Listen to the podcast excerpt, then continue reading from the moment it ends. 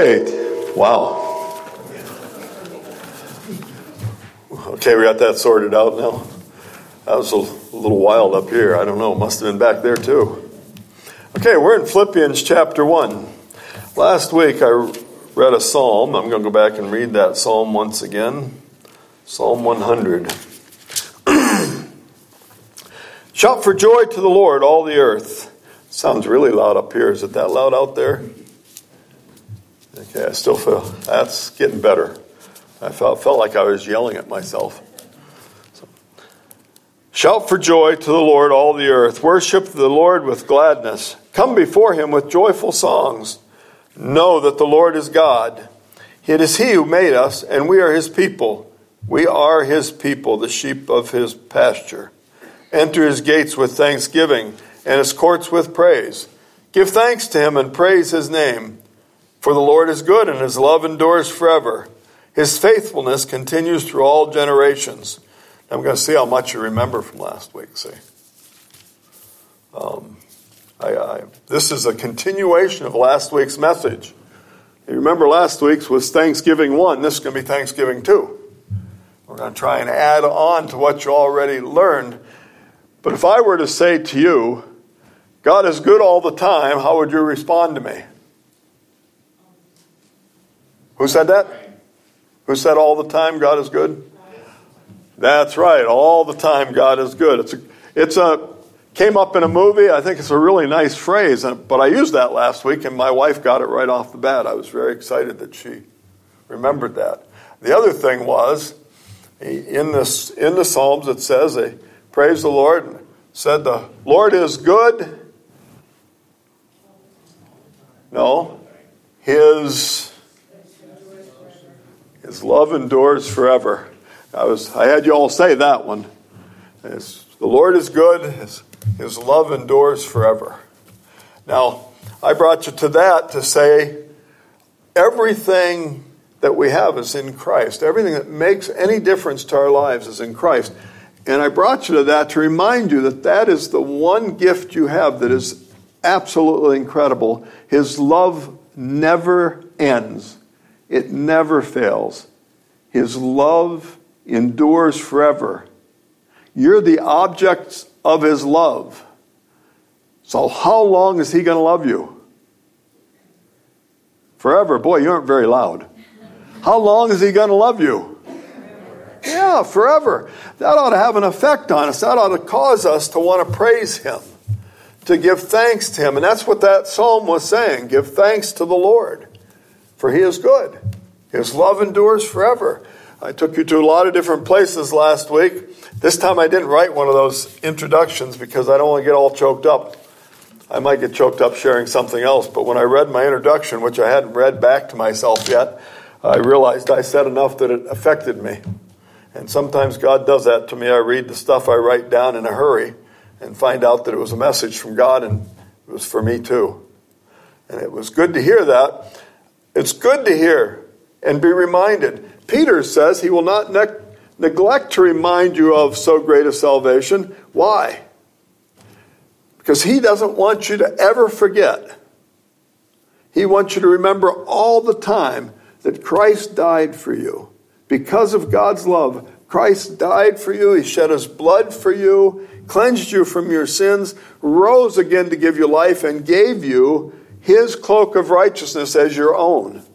So that in God's sight, you're always righteous. Those are things that are always true.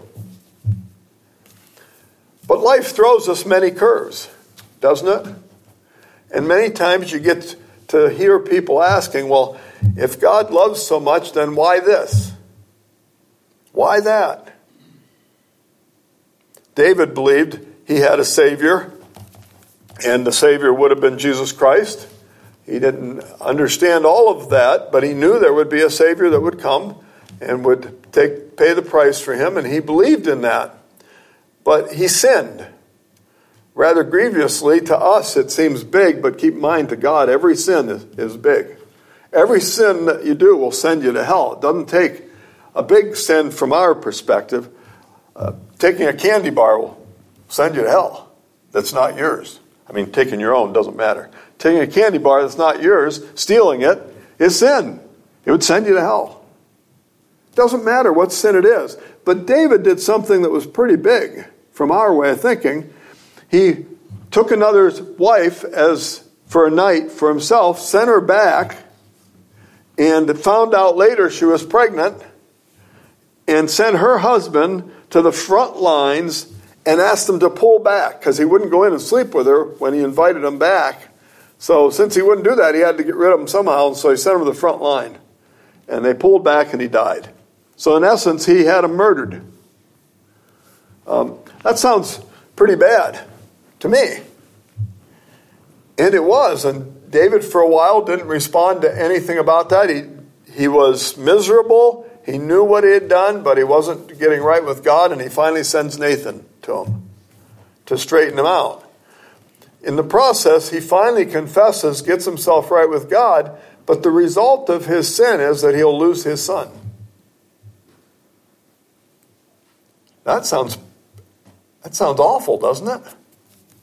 Now your son, who's maybe at this point a, a couple years old, is going to die from the illness he has. So what does David do? He goes to uh, sackcloth and ashes, gets down on the ground, pleads with God to, to save his son. And people are asking him why he would do that, and he says, Because who knows that maybe God will change his mind and allow my son to live. But that didn't happen.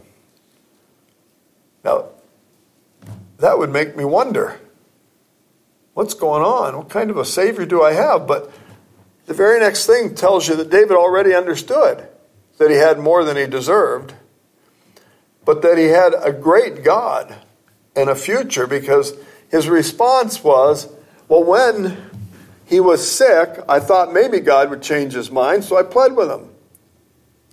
When he got done and he died, he got all cleaned up, and people said, Well, how can you do this? You should be mourning your son. He says, I, I can do this because I know where my son is.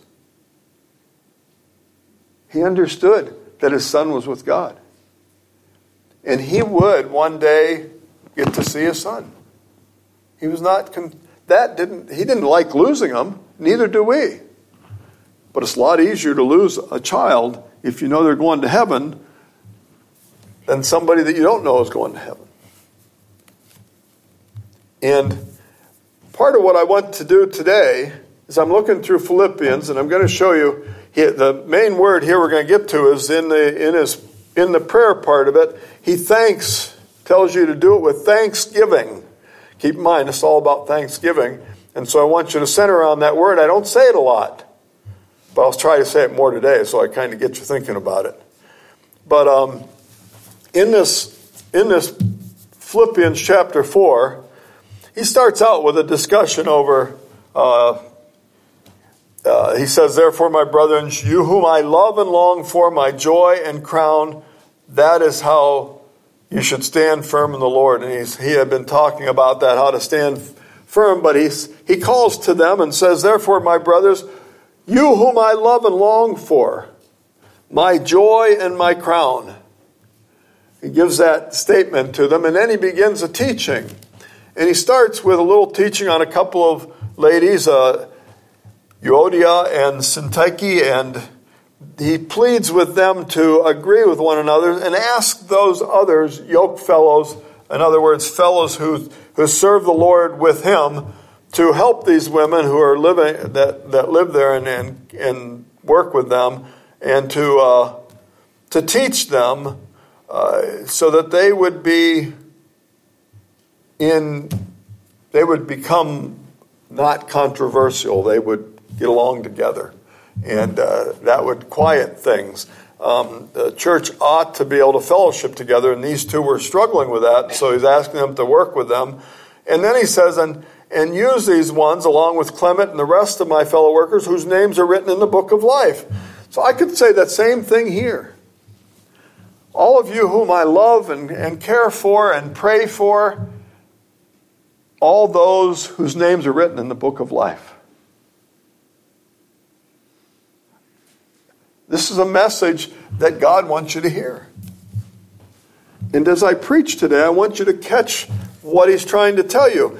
I'm not really focusing in on this reunion, but I'm starting now on verse 4 and following to focus in on, on Thanksgiving and how to get your minds straight about life.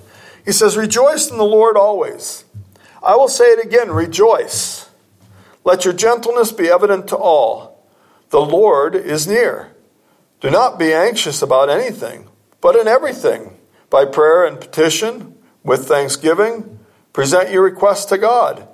And the peace of God, which transcends all understanding, will guard your hearts and your minds in Christ Jesus. So here he begins with this statement Rejoice in the Lord always. I will say it again, rejoice. Now, I come to your house and you're having a birthday celebration, and I said, Let's rejoice in the Lord. You'd all say, Yeah, we can do that. But what if I come to your house and it's after a funeral and you're all sad? And I said, Come on, let's rejoice in the Lord. Is it going to be as easy? Not generally. It's not the way we think. But I think he does want us to get the idea that that is the way we ought to think, and that's why the rest of this is written. He wants you to understand how can I do this? How can I be thankful and rejoice for whatever comes into my life? Uh, Jane's car broke down on the road. Were you sitting in that car rejoicing? Or you've rejoiced since. I saw it on your face. But during that incident, it's pretty hard, isn't it?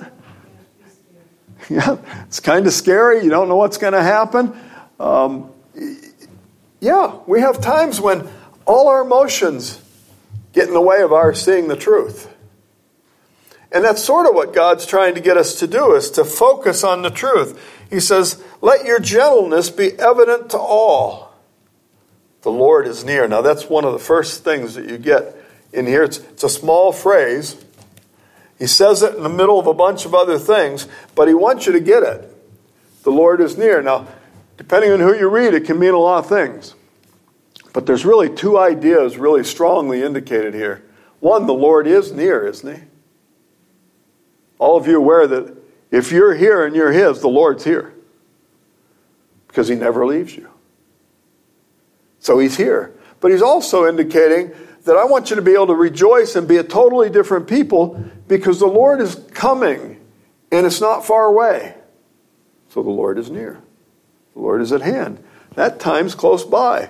Now, how close is it today compared to what it was? Yeah, I can come up with a number pretty easy, can't you? A little over 2,000 years, probably, since the Lord left to when he'll return. We've been 2,000 years. Do you think we're closer than we, they were 2,000 years ago? But he wants you to get the idea it's close by. It was close by 2,000 years ago. It's close by today. The Lord's return is near, but even on top of that, the Lord has never left you. He's always with you. Whether you're sitting in a car alone or you're in the hospital sitting next to somebody that you love, the Lord is with you. If you're in there alone in a hospital bed, the Lord's still with you. And he wants you to catch that. So that he adds that phrase. He wants you to catch on to that. So then he says, don't be anxious about anything. And the term anxious here really means to be full of care. It's not that, that little bit of worry you sometimes have. It's when it absorbs you and you're full of worry about it. You're full of care about it. It overwhelms you and it takes you away from being able to see the Lord. Be anxious for nothing. How can I do that? He says, because you can go to prayer. Do not be anxious about anything, but in everything, by prayer and petition with thanksgiving, present your requests to God. Now, people try to divide prayer and petition up, and there is some division. In prayer would be all of those things that you might say to God, uh, exclaiming who He is, letting him know that you know he's a great God and giving praise to him in your in your prayers. It can be that. It can be just a general conversation you have with God. See, you are sons and daughters of the living God. He's your father. At another place, he says you can cry out to him, Oh, daddy. That's very familiar. And he wants you to feel familiar. He wants you to understand who he is, but that you have a familiar relationship with him. You can go to him. You can sit down with him and share. Eh, there isn't any, a lot of people write books on how to have great prayer life. And those are all good to read and get an idea. But the bottom line is there isn't really any pattern to pray other than what Christ has taught about when he talks in the, in the Lord's Prayer. You could pray like this. But when you get done reading that prayer, you realize you can just pretty much say to God whatever's on your heart. And he wants you to come to him and do that. He wants you to come right away before those cares get so big you can't see them. He wants you to come and share with Him. And that's the petition part. Lord, I want to put before you something that I need. I want to plead with you. David put a petition. I'm pleading with you to not to, to let my son come back from this sickness and not die. He didn't answer that prayer. Sometimes God's prayer answer is yes, sometimes no, and sometimes he says wait. That's the one I think is hardest for us wait. But I think the point here is that God wants you to bring him because there is one person you can trust to have your best interest at heart, and that's God. There's no one else you can trust like God. God is always good. Remember? God is good all the time, and all the time, God is good. It doesn't change. He's the one person you can depend on to have your best interest at heart and anybody else that you love. He knows what he's doing. He knows exactly what's needed and how it needs to be done, and we don't get it. We like to, to rearrange God's thinking sometimes. But he knows what he's doing. And David even says at one point in one of his Psalms, uh, I went through all these things and God taught me. And he's basically saying, I had to go through these to learn what he wanted me to know. I had to go through these. All that time with Saul chasing him around, you didn't think he learned anything from God? I think he did. And, and that was the point. God was preparing him. In many ways, far more than he would have to work with anyone else. He was to be a king of a nation. And he needed to be know who God was. He needed to go know he could trust him no matter what. Well, you can trust him. If you're a dad, you got to raise children, you got to take care of your wife, you can trust the Lord. He'll always take care of you. If you're a wife, you may work too. But you got kids, if you have kids, if you're just husband and wife, you have each other, you got to care for each other. You can trust God to help you be the person He wants you to be. You can trust Him to always work in your life. You can trust Him to work in your spouse's life. You can trust Him to work in your kids' lives. He'll do a better job than we'd ever do. And He'll help us to do our job better. We can't just give it up and say, Here, you take care of them, because that won't work. He expects us to learn as we do it. I learned a lot of things from my kids. I can remember the first thing I learned. I learned how to forgive. And I learned it from my son. I don't I talked about this to my son recently. He didn't remember it ever happening. But that tells you how young they were. And uh, we were in our new house, and um, I had uh, we had painted rooms and gotten things ready, and we were living there and uh, walked into Rachel and Josh's bedroom, and there were big H's written on the wall. And I mean, by big H's, the size of a piece of paper, H's on the wall in crayon. And uh, we were disturbed, and we brought Josh in because we knew he could write. Rachel couldn't write. And we told him, asked him why he did this, and he kept insisting he didn't do it. But there it was, plain as day. So I said, Well, what's going to happen is we're going to go in, you and me, and we're going to wash this wall down and get all this off. So we went in and he scrubbed and he cried some about it. He was a little upset with me uh, with the fact that we didn't believe him. So we went out, we got a movie going, and we started to watch this movie. And Rachel comes out, she slaps the paper down, says, Look, Dad, look what I can do. And there was that big H. It was Rachel. I was devastated. Um, the marriage family, marriage fam- counselor, you know, uh, the guy who went to school, the guy who's who knows the Lord and is growing, the, the dad who ought to be perfect. And I wasn't. I was devastated. I got down on my knees in front of my son and I said, I, I have to tell you, I am so sorry that I did this. Will you forgive me? He says, Sure, Dad, I forgive you. Can we watch the movie now? but right away, instant forgiveness. I learned to take care of things and forgive right away and to ask for it right away. And I learned from my son. I had to go through that to learn something God was teaching me about forgiveness. And it became important in my practice, even as a counselor. So here, he's teaching you those things through hard times, and you can go to him and you can pray, you can trust him, and you do it with thanksgiving. Why? Why can you present your request to God with thanksgiving? I've given you the answer already. Because you can trust Him. He's going to take those and He's going to do good with those requests. He's going to do it right. And in the process, you may get taught, and it may be hard going. But you'll grow to know the Lord better if you're open to Him and trust Him, because He's trustworthy. And that's the request she made. I had a friend whose daughter, 24 years old, was dying of leukemia.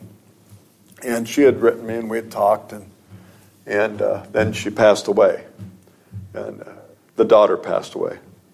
My cousin was still alive, um, her and her husband, and I said, I got to go down to this funeral. So I went down and I walked in the door. And as soon as she saw me, she came running and uh, gave me a big hug. And as her head's up, she uh, to my ear, she says, I'm really angry. I said, Why? Because she got to go before me. She says, I'm not angry that I lost my daughter. I know where she is, but I'm angry that I'm still here. And she says to me, I know what you're going to say. I says, You do? I says, Yeah, you're going to tell me that you're here because God's still going to use you. And I said, Well, that would be true, but I don't think those would have been the first words out of my mouth. I just said, I'm really sorry that you lost your daughter, and I, I'm thankful that you're still here. Because I know that everything God does is good and right. Everything. And that's why you can go to Him like that. In the most difficult of times, I can take my request to God because I know He'll do the right thing. And if I know that, then it gives me a sense of peace. And that's what he comes back to. As you do that, as you, re, you give those requests, the peace of God, which transcends your understanding, you don't know how you get it, but it will guard your hearts and minds in Christ Jesus. See, the hearts kind of give us those feelings that we have. The mind is what keeps us straight if we keep our mind on the Lord. And he says it'll keep your hearts and minds in Christ Jesus. He'll give you peace. Many, many times in my life already, I've got to pray for people, including my mom and others, that I would like to see my mom get well and, and come home, but she had gotten Alzheimer's and then she got sick and wasn't too long after we found out what she had that she passed away. But I knew she had come to know the Lord. And I knew God had a purpose. And she felt like she had a purpose. She'd always say that. She didn't. Uh, she knew Cheryl and I. She didn't always know anybody else that came. She didn't remember when she saw us, but she knew us. And um, I was always grateful for that. But you know, I always knew that she, she knew the Lord, and it had changed her. She had become happier at the end than she was in a lot of her life because God had changed her. He had done it right. He had brought all her kids before her, at least most of us. We thought all of them at one point. No, we're not sure, but the, but the Lord knows, and I keep praying for them. And uh, people come and go. You're praying for them. Trust God with what He's doing because He's trustworthy. He goes on and says, Finally, brothers, I'm going to tell you how to think. Whatever things are true, and I'm going to leave out the whatever so I don't have to read them all. Whatever things are true, noble, right, pure, lovely, admirable, if there's anything excellent or praiseworthy about it, think on these things. Now, think about that for a second. If you thought on those things all the time, what would you be like? If you thought about all those things all your life from that perspective, you looked at the things that were true and honest and just and lovely, admirable.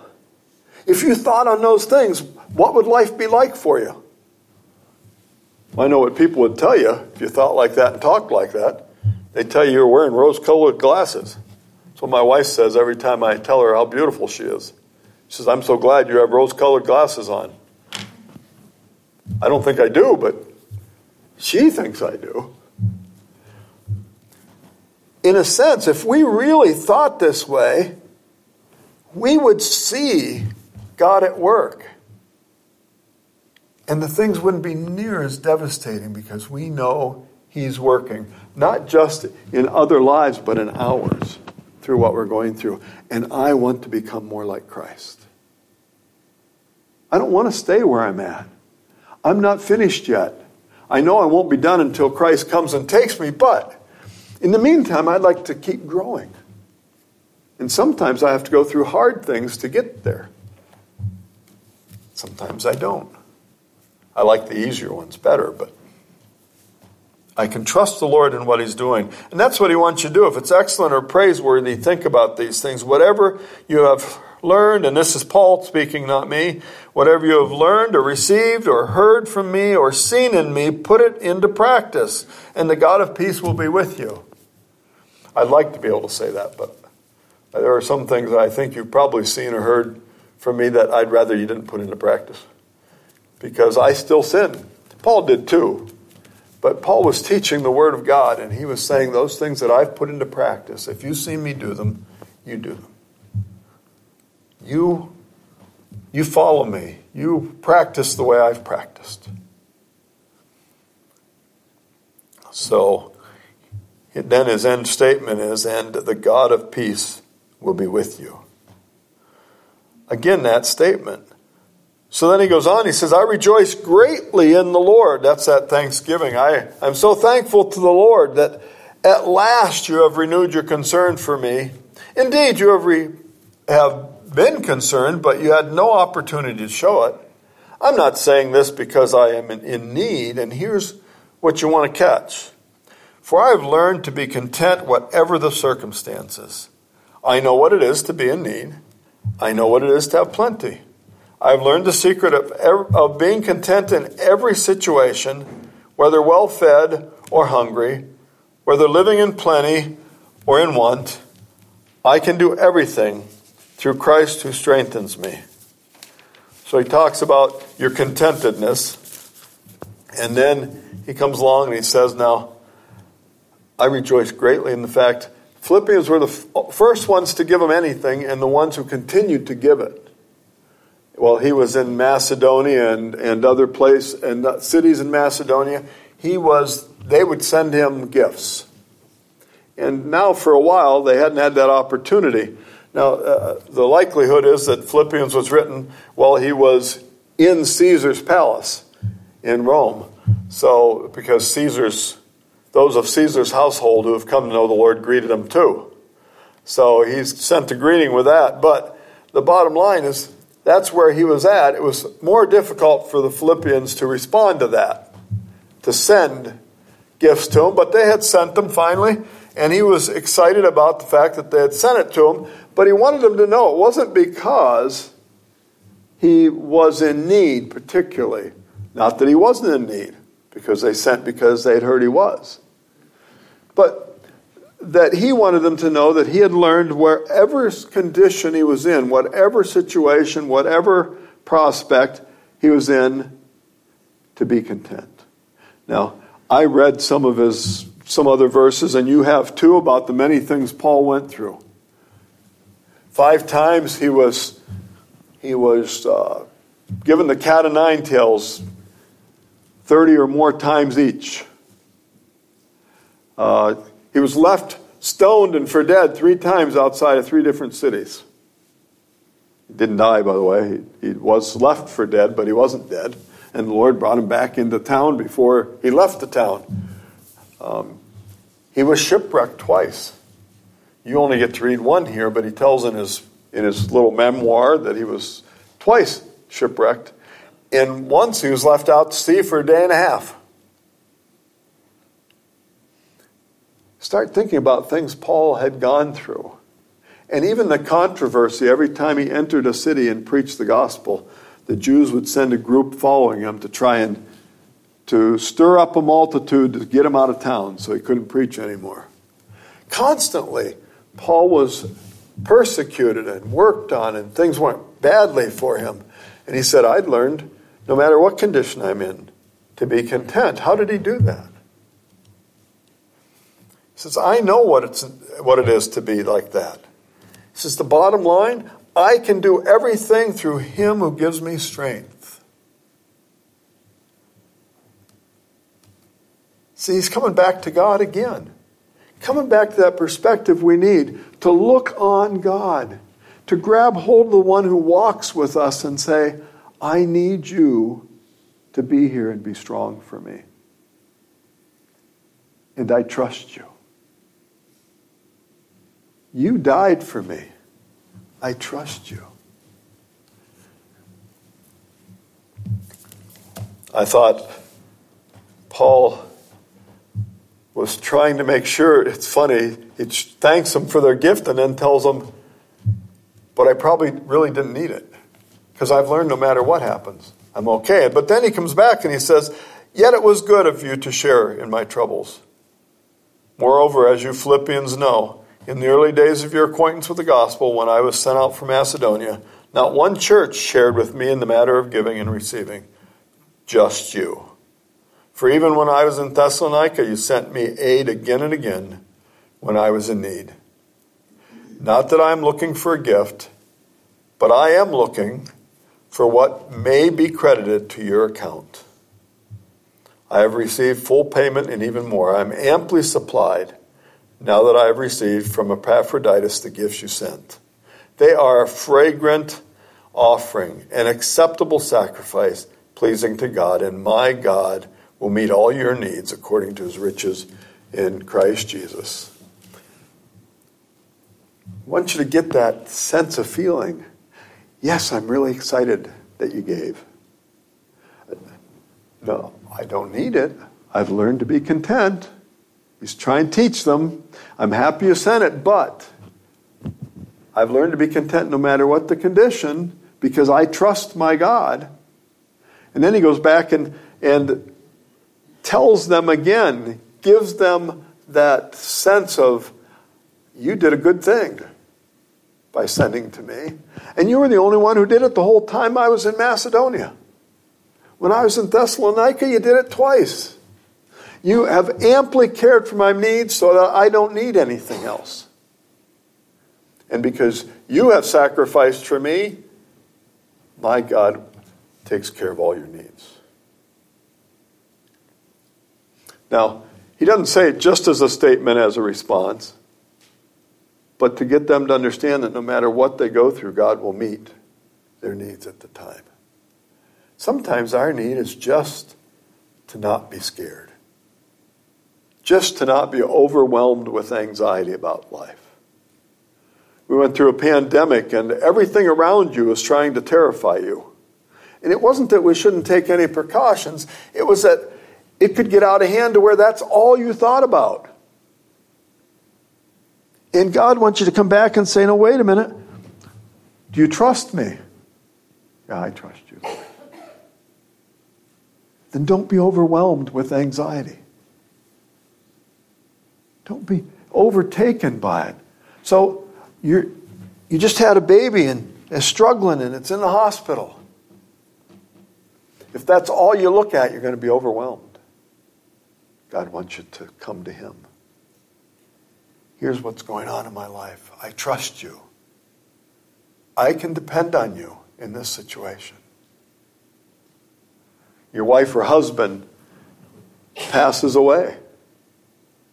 You got to turn to Christ because otherwise it's going to overwhelm you. And some of it will be anxiety because, especially uh, my wife says she'll be, it'll blow her away because she doesn't know how to do anything. I said, Well, I can teach you. Let's start. She didn't like all the things I'm trying to teach her, but maybe I'll get her taught. She can take care of herself. But the bottom line is, it changes your relationship and it's hard to deal with. And you need to know that you have a God you can trust in everything. That He will be there all the time because He loves you.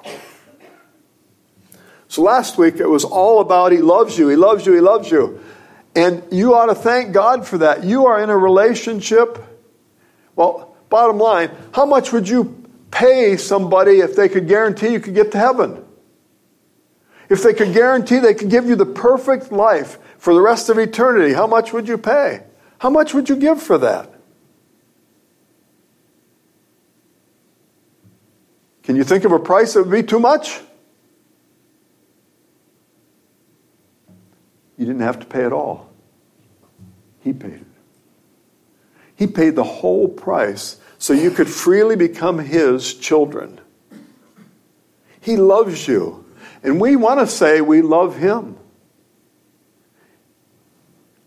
So, if we've come to a place where we love Him, what are we willing to do to live for Him? And really, many times, that's when the question comes How are we willing to live for Christ since He's given us freedom to live for Him? The very smallest thing you could do is give thanks for what He's given you. Praise Him. Even be able to praise Him in front of people. It's hard for us to do, you know get up and open our mouths. That's hard. I was an introvert all through my high school years. Not that I didn't talk at home, I probably did at home, but I didn't anywhere else. Didn't like to be around people. And then the Lord saved me. Now they can't shut me up. But I'm so excited about what God's given me. And I hope that what I've talked about, I do. But I want you to know that's where the real peace is is in learning that He's always right at your side. That no matter what you go through, He loves you. And He will always love you. And because He is good all the time, then He is always doing the right things in your life. That's what I wanted you to get. Thank God through everything that you go through. Take it to Him in prayer with thanksgiving and the God of peace will be with you. Think on those things. The God of peace will be with you. You'll have peace that passes all understanding. It'll keep your hearts and minds. The world is not a perfect place. In fact, evil abounds and awful things happen because sin has destroyed our world and it's destroying us but Christ changed you. You're His forever. Let's have a word of prayer.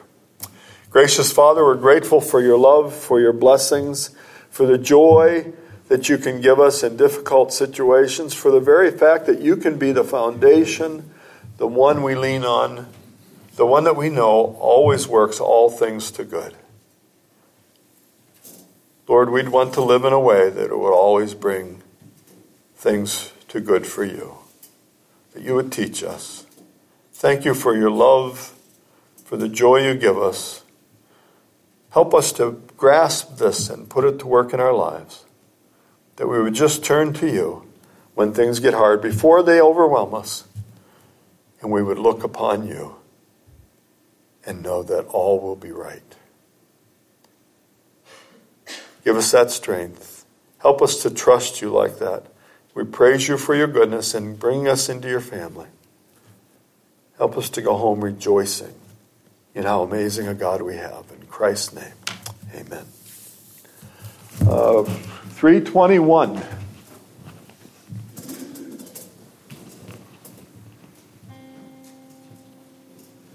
I'll shut this off. 321. Oh, I don't have it yet. Okay, I walk with the King.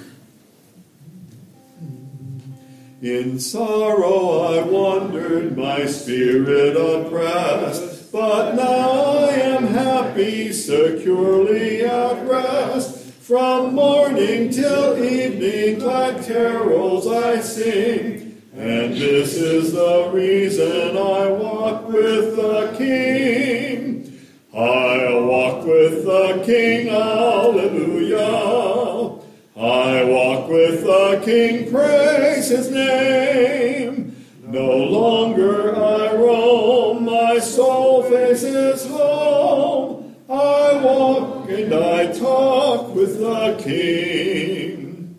For years in the fetters of sin I was bound. The world could not help me, no comfort I found. But now, like the birds and the sunbeams of spring, I'm free and rejoicing. I walk with the King. I walk with the King. Hallelujah. I walk with the King, praise his name. No longer I roam, my soul faces home. I walk and I talk with the King. O soul near despair in the lowlands of strife, look up and let Jesus come into your life. The joy of salvation to you he would bring. Come into the sunlight and walk with the King. I walk with the King, hallelujah. I walk with the King, praise his name. No longer I roam, my soul faces home. I walk and I talk with the King. Thank you. You're dismissed.